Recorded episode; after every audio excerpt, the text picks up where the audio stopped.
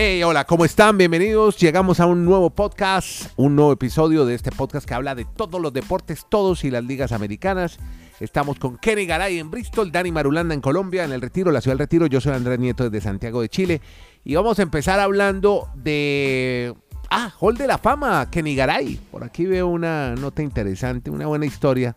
Porque escogieron a un, a. Scott Rolex. Digo, Rolen. No, no, no, no, no, no, no, no, no respete. No, Scott Rolen es nuevo. Hall of Famer en Cooperstown, allá donde usted ha ido ya un par de veces. Siempre que oigo hablar de Cooperstown me acuerdo de Talavera y de Garay. Cooperstown. Bueno, entonces ese Rolex que me Garay, contanos con la historia de Rolex. Rolex. Eh, el señor se llama, el señor se llama Scott Rolex. Ah, ya, Andrés. pensé que era Rolex como el de el, el, reloj de no, Es que usted Rolex. se deja influenciar uh -huh. por el señor Marulanda. Sí. Pero ojo, no, no, y estoy de acuerdo con ustedes. Hombre, quizás. Ah, pero entonces, ¿qué? Es... ¿Está o no, estamos no es de acuerdo? Yo lo único que dije es que no es de los que uno dice, wow, no, por eso. gran si estrella me, del si, béisbol. No. Si me deja elaborar, si me deja elaborar. Usted lo presenta como que nadie lo conoce, que si Rolex, burlándose con Marulanda, que qué es eso. Eso es como si me hubiera metido al Kiko Barrios ahí en, en la liga, eh, en el Hall of no, Famer de la Liga Profesional Colombiana. No, no, si, si, vamos, no, si vamos a empezar así, yo apago y me voy, ¿no? O al, fan, o al fantasma Ballesteros. El señor, vea, señor Nieto. O al pirata señor. Ferrer. Haga de cuenta, eh, la misma vaina. No, no, no, ni, ¿no? ni siquiera. Eh, ojo. Te, y, y, le digo que estoy medio de acuerdo porque tal vez no era el que esperábamos todos. Ya. Pero si vamos a la carrera de Scott Rowland, que sea o no Salón de la Fama por ahí es debatible. Pero un tipo que estuvo siete veces en Juego de Estrellas, que ganó ocho guantes de oro, que estuvo 17 temporadas en el béisbol de grandes ligas, hombre, tiene tiene algo, tiene su algo. Tiene con qué pensar en llegar al Salón de los Inmortales. Ayer evitó la blanqueada y fue el único elegido. Ninguno yeah. de los otros 27 jugadores enumerados en la boleta superó el umbral. El umbral es del 75% para la elección. Se quedó muy cerca de elegir a un par, pero el único elegido como tal fue entonces Scott Rowland, el tercera base de tiempo completo, 76.3%. Estuvo cerca el ex primera base de los Rockies de Colorado, Todd Helton, quien recibió el 72% de los votos. Los jugadores que pueden aparecer en la boleta durante 10 temporadas, tras un periodo de espera de 5 años después de retirarse, y siempre y cuando aparezcan con al menos eh, el 5% de votos en la boleta durante un ciclo de votación. Así pues que solamente uno, don Andrés, sí, uno señor. solo. Uno solo. Uno solo. Scott Rowland, electo al Salón de la Fama del Béisbol de Cooperstown. Este es el podcast. La sacó del estadio. Bien, entonces de béisbol de Cooperstown vámonos a NFL porque Marulanda tiene varias historias buenísimas, unos rolletes muy buenos, uno de Tom Brady que lo, vieron por Miami, por ahí por calle 8 o en South Beach, ya lo va a contar por qué, pero primero cuénteme Marulanda y lo saludo a usted con la NFL que nominó a los mejores de la temporada. ¿Quiénes están ahí? ¿Quién le llamó la atención de esos nominados? Hola Dani. Sí, señores, ¿qué tal? Abrazo para todos. La NFL anuncia normalmente por esta época del año los que van por el premio de MVP, el ofensivo del año, el defensivo, el regreso del año, el novato. Y pues no nos quedaríamos aquí haciendo un podcast completo nombrando uno por uno. Sí. Demos algunas características. Los del MVP, creo uh -huh. que no hay discusión. Cinco jugadores han sido nominados. Justin Jefferson, que fue el mejor receptor. Sí. Sorprende que un receptor es, logre estar al menos nominado, aunque no pudo batir el récord de Megatron. Y los otros son cuatro corebacks los que estaban más que cantados. Patrick yeah. Mahomes, uh -huh. Joe Burrow, Joe Allen y el mismo Jalen Hurts. Yeah. Creería, no sé qué, qué opina, que lo que pasa en estas semifinales, sobre todo entre Burrow y Mahomes, podría inclinar la balanza para que uno de esos dos sea seleccionado o el mismo Jalen Hurts. Porque ya Josh Allen pues perdió obviamente votación por haber quedado eliminado y lo de Jefferson pues siendo un receptor es como complicado. Y de las otras nominaciones rapiditas, así que uno podría decir que son prácticamente cantadas, la de Brock Purdy, el quarterback de San Francisco, sería muy extraño que no gane a ser el novato del año con la gran campaña que ha hecho con el equipo de San Francisco. Y lo último en cuanto a estas nominaciones, la que me parece a mí más difícil de determinar, uh -huh. no sé ustedes qué opinarán, la de el comeback del año, o sea, el regreso, regreso. del año. Sí. Están Gino Smith, el quarterback mm. de Seattle, ese jugador lo puso a esa franquicia en playoffs. Sha Shaquan Barkley, el, el, corredor mejor, el running back de los Giants, es lo mismo, es la pieza fundamental de los Giants para haberlo visto en playoffs. Y el otro es McCaffrey, el gran corredor de San Francisco. Yo no, sinceramente no sé Yo cuál de para, ¿sabe que para, mí parece- sí es, pa- para mí sí yo, es fácil? yo le haría a Gino Smith. ¿Usted, ¿cuál, ¿Usted cuál le parece fácil? Yo Sí, diría aquí un poquito. Gino, sin Gino. pensarlo. Sin pensarlo a Gino Smith. Sin pensarlo. Bueno, por O la sea, importancia eh, del quarterback. eh, bueno, bueno, claro, sí, estoy de y acuerdo por con la usted. historia, porque es que el quarterback Sí, sí. cuando, ha sido titular y ha fracasado y empieza a ir de equipo en equipo, Claro. eh, queda en eso, queda en un suplente eterno y muchas veces ni siquiera Sí, sí. consigue equipo. Vea el caso de Chad Henney con los Chiefs de Kansas City. Cuando entra lo hace bien, pero pasó de ser Sí. el titular y la esperanza de Miami a ser un suplente más en la NFL, pese a que le va bien cuando juega. Pero en el caso de Gino Smith, esta nadie la vio venir. Sí, Eh, sí. O sea, eh, en una posición en la que no se vuelve, él regresó y regresó llevando a un equipo de la mano a los playoffs. Fundamental. Hombre, estamos en enero, Bueno, qué nos estamos qué poniendo de acuerdo. Empezamos un año No, en bien algo por ustedes. fin. Y cuando estemos en los Panamericanos de Chile, más o menos, los Dolphins van a ir 7-8-0. Bueno, aquí está. ah, bi- Bienvenido. La, la sacó al estadio. Tiene micrófono en los Panamericanos de Santiago. Qué bueno, Tenemos muchachos. enviado especial permanente, No, pues sí, Andrés no, Nieto. sí, sí, no, no, no tengo que enviarme a ningún lado. Yo sí, yo estoy acá, hombre. No, no, pero digo yo, a los sí, tienes a que enviarte a los diferentes escenarios deportivos. Ah, sí, ahí estaremos, ahí estaremos atentos, originando desde todos los estadios. Allá, Bueno, en Bucaramanga, allá en Bucaramanga decían, hay enviado especial en la concentración del Bucaramanga y nadie decía nada. bueno, venga, eh, hay más historias de NFL, ah, pero esta sí no nos gusta darlas, pero hombre, hay que registrarlas por, por estos problemas que tienen estos muchachos, hombre, que Nigaray, con este Omenihu Charles de los 49ers, hombre, después de semejante victoria y este muchacho metido en un problema por una presunta agresión a su novia, me recuerda a Dani Alves. ¿Qué le pasó a este muchacho, Kenny? En este caso fue por violencia doméstica. Eh, fue arrestado bajo sospecha de un delito, lo que llaman aquí un delito menor de violencia doméstica. Ya. La empujó y terminó cayendo al piso. Ah. Eh, Omenijo fue fichado en la cárcel del condado de Santa Clara, fue liberado después de pagar fianza. Mm. También recibió una orden de restricción. Eh, un incidente que sucedió en horas de la tarde. Hubo una discusión, terminó empujando, la reiteramos, la tiró al piso. El caso se presenta a la oficina del fiscal de condado de Santa Clara para posibles cargos. Eh, es un miembro clave de la rotación de la línea defensiva de los 49ers. Tiene cuatro y media capturas de quarterback esta temporada. Tuvo dos capturas y un balón suelto forzado en la victoria en la ronda de comodín sobre los Seahawks de Seattle. Jugó 15 jugadas en la victoria sobre los Cowboys de Dallas y se lesionó el oblicuo, pero pudo volver al juego. Hombre, eh, nunca es bueno que se dé. No hay momento ideal para una situación de estas tan lamentable. Pero justo este muchacho, que debía estar totalmente concentrado, evitando cualquier tipo de discusión, pues le sucede en la semana en la que tiene final de la Sí. conferencia y en la cual se van a enfrentar Sí. nada más y nada menos que a los Philadelphia Eagles. Sí, eso no es profesional, además con su equipo en este momento. Sí, qué lástima. Usted métase, usted métase en una concha de un caparazón, diga Exacto, maestrico. sí, Ni claro. siquiera saludo muy amenamente a nadie hasta que termine la temporada. Eso no es muy profesional. Bueno, Dani Marulanda, estoy viendo aquí Page Six y veo diarios de Miami. Veo que están eh, Giselle Bingen eh, buscándole colegio a los niños en Miami. que está Además separado de Tom Brady después del divorcio. Explorando escuelas. Brady es que buscando... Creo que está, en una oficina de fueron- real estate. Creo que fueron a Conchita Elementary, una muy bonita ahí en Southwest. No, y Brady, Bra- Brady visitando varios, varias oficinas de, de estas de, de real estate, buscando departamento en Miami. ¿Eso qué? ¿Está invirtiendo o qué, Marulanda? ¿En Miami? Pero, pero ¿cuáles son sus informantes? No. Yo no creería que, yo no creería Titulares que de por prensa. la calle. No, yo no creo que en este ni por la calle 8 ni en la conchita que nos está diciendo Garay. No. Está buscando una escuela privada. Eh, escuela lo- privada. fue lo que dije. Con Giselle Bingen. le- le- Ah, le voy- bueno. le voy a- es- bueno. La le- le Conchita voy a hacer muy- un paréntesis. perdón. Conchita es una escuela privada de las más Ah, bueno. reconocidas, de verdad, Ah, bueno, de las más reconocidas y de más alto nivel en Miami. Eh, allá van los hijos de los famosos y Ah, bueno. además la cuñada de quien les habla, la maestra Miss Ortega, Jimena Cruz Ortega, Ah, ¿es profesora? es Allá. profesora de Ah, Conchita. pues mire, que respete a. Conchita. Sí, le, le quitó categoría, hermano. Sí, ¿Qué no, tal no, los no, hijos no de nada. O sea, los hijos de Brady podrían aplicar sin problema para no, Conchita. hay- ah, no, según, según Dani, eso es para los hijos del pirata Ferrer. No, es para los hijos de Brady.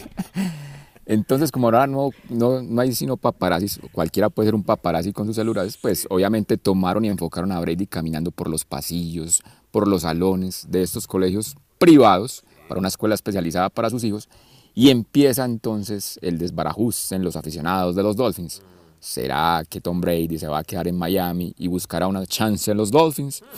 Yo creería, yo creería que, que no, que está tratando de acomodar simplemente pues una muy buena educación para sus hijos y que Miami pues sea un lugar donde él muy circunstancialmente o más bien a menudamente pueda acompañarlos. No creo que sea por ir a buscar un trabajo con los Miami Dolphins, Garay, Andrés y Oyentes. No, sería una torpeza. Sería una...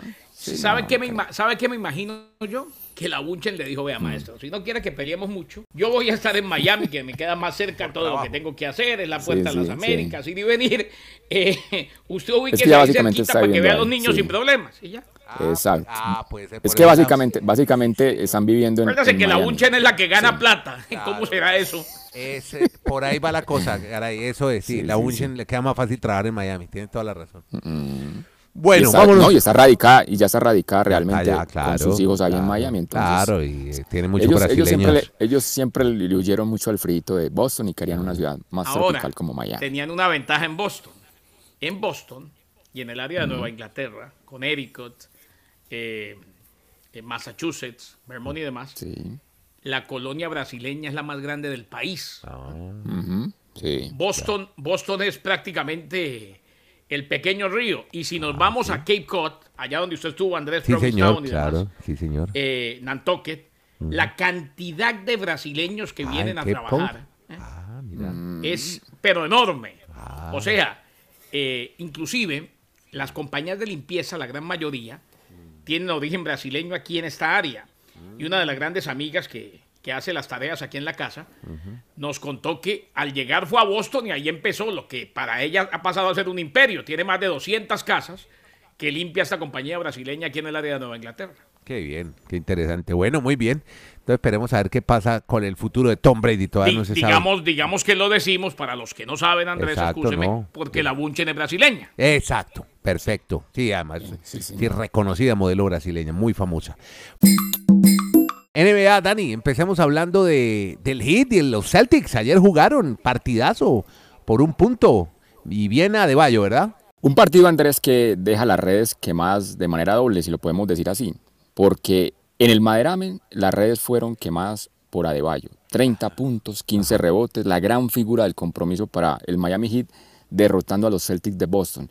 Pero sabe que eso parecería que hubiese llegado a un segundo plano o pasado a un segundo plano con un icónico mensaje en redes sociales de la cuenta oficial del Miami Heat.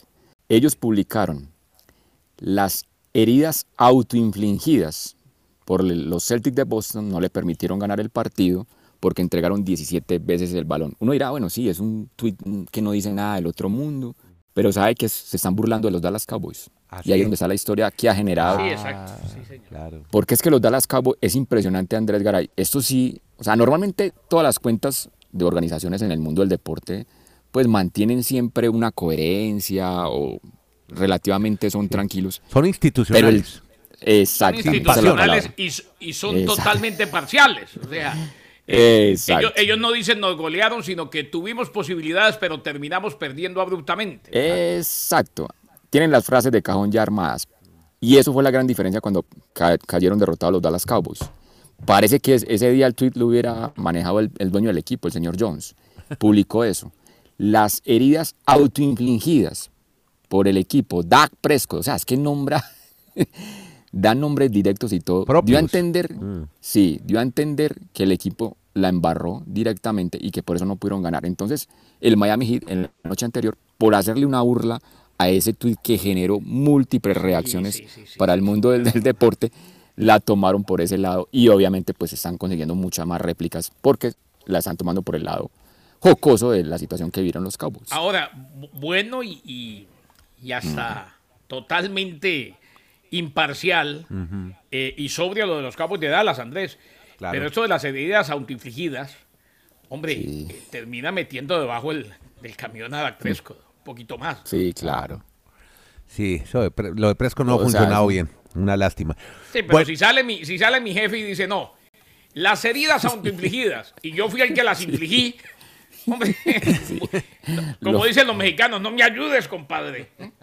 Sí, sí, sí, De no, no, acuerdo. es que eso, eso no es habitual en ningún, ningún manejo de una organización deportiva, que así de manera pública metan a la hoguera a un deportista o a, o a su, o a su mismo club. ¿Cómo fue que dijo Andrés, el de los Packers, el otro día? Pobre, qué pecado Jerry Jones. Esa me quedó hasta el final de Sí, los sí, días. está buena, está buena. No me diga más. Bueno, el que sí no anda bien es, hombre, otra vez Zion Williamson. Qué lástima. ¿Qué vamos a hacer con Zion, viejo Kenny? Otra vez baja al menos. Dos Pues, semanas, Andrés, ¿no? La recuperación no va mal, le cuento. Lo que pasa es que la gente está tan ansiosa y creció el nivel de ansiedad porque cuando regresó vieron lo que puede hacer. Es que este muchacho es un fenómeno. Claro. Y claro, ahora que se les va, pues todo el mundo mira para allá. Eh, ha estado fuera desde el 2 de enero. Esa distensión en el tendón de la curva derecha lo ha mantenido alejado. Dicen que está progresando en su rehabilitación y será revaluado nuevamente en dos semanas. O sea, había quienes decían que si vuelve esta semana, hay quienes vuelven esta semana, por ejemplo Anthony Davis, que vuelve con los Lakers de Los Ángeles la noche de hoy. Pero los Pelicans indicaron que el tendón de la curva de Williamson está sanando como se esperaba, pero hay que ir con calma. Y que incluye el proceso de rehabilitación, fortalecer el tendón para ir progresando gradualmente hacia más movimientos. Williamson promedia 26.7 rebotes, 4 asistencias. El exjugador de la Universidad de Duke, que ha jugado 29 partidos esta temporada para New Orleans. Ojalá que cuando vuelva se mantenga y lo tengamos todo el final de la temporada. Podcast La Sacó del Estadio. En Twitter, arroba La Sacó Podcast.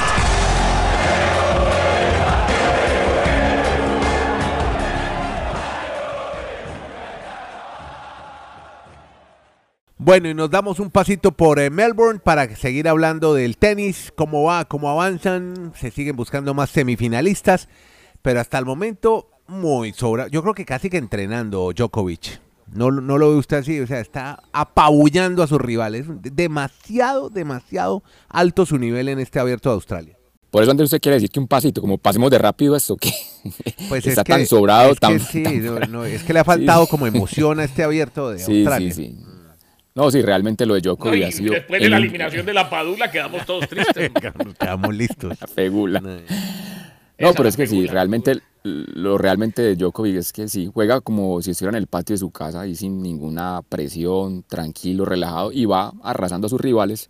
Le queda la semifinal del viernes frente a, a Tommy Paul, uno de los estadounidenses, los que usted nos ha destacado tanto durante Sí. estos días en el Sí, podcast. que le ganó a Y si le- Shelton, al ex quarterback. Exacto.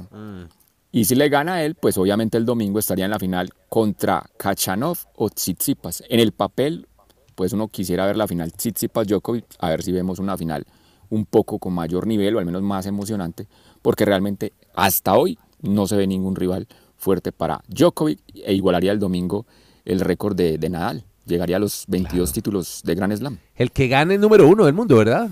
Ya sea Djokovic o Tsitsipas, Sí. uno de los dos. El que llegue- Exactamente. el que gane la final. Oh, pero por el cuadro femenino, hombre, Mm, los polacos ah, quedaron aburridos con la Swiatek, pero ahí está Magda Sí. Linet sacando la cara ¿De con dónde, 31 ¿De años. dónde salió esa chica? Ah, yo una decía, ¿de polaca que andaba por ahí. Y mire, Pero por eso, a esa edad, a esa edad, ¿por qué está sacando tantos réditos ya? ¿Qué le, qué le hicieron a esa muchacha? muy joven para la vida, ¿no? 31 años, sí, pero para el sí, tenis sí, ya pero está. Para el tenis, por eso. Yo nunca la había visto No, tan para el tenis en es un- una veteranísima, como decía Longo, a los 20 años en el tenis ya es veterano con retiro. Así es, bueno, pero ahí está. Y bueno, ya ahí la gran favorita sí está pitando, pin- pintando. es Zabalenka. La, sí, la Zabalenka, que, que está apostando por una, una final entre bielorrusas al final. Ella Mm. quiere que sean las bielorrusas sin bandera. ¿no? Imagínese usted. Ajá. Exacto, ¿no? una final sin las banderas por este conflicto. Mm, Así, así es. yo no sé bueno, si les ha muchachos, servido para algo. No es más, no Mm. les quito más tiempo, los noto afán. Gracias a ustedes. Además, eh, Kenny Garay tiene mucho que hacer, mucho que narrar, seguir produciendo y emitiendo todos sus contenidos para el mundo Le y América una. Latina. Sí, señor. Le doy una, aunque esto es en frío, pero se la doy. Sí. Dale. Eh, nuestro colega y amigo, compañero de Eduardo Acero, está reportando, y hoy era el día, que Nairo Quintana acabó de confirmar que continúa. Continúa, el ciclismo. sí. Ah, Todo No ruido tiene para equipo nada. para el 2023, pero continúa y con vehemencia defendió su inocencia en el uso de tramadol durante el Tour de Francia el año pasado. Sigue Nairo. Bueno, ah, o, sea, algo de esperanza. o, o sea, que lo más normal es que este- lo tengamos por acá en Medellín. el en Team Medellín, Dani está que lo Ahí lo re- ficha para el ahí Team Medellín. ahí lo reciben. Dani está que No, lo llama pues y le que- dice, venga, aquí, lo, aquí, aquí puede seguir con nosotros, Claro, papá, tranquilo. ganes Es que- el Tour de que- Ruanda y la Vuelta a Colombia con nosotros, no tenemos problema. Es que, es que si, si no tiene otra opción, y aquí reciben a Sevilla, aquí recibieron a Miguel Ángel López, por aquí lo, lo- lo reciben con... sí, A todos. Y él habla acá en Miami, sentate aquí, papito, papito, sentate aquí. Bueno, muy bien, muchas gracias. Kenny en Bristol, Dani en El Retiro, Colombia, la ciudad del Retiro. Yo soy Andrés desde mm, Santiago de Chile. Gracias a todos por escuchar este podcast, por seguirlo, suscribirse, oírlo y compartirlo. El podcast se llama La Sacó del Estadio. Gracias.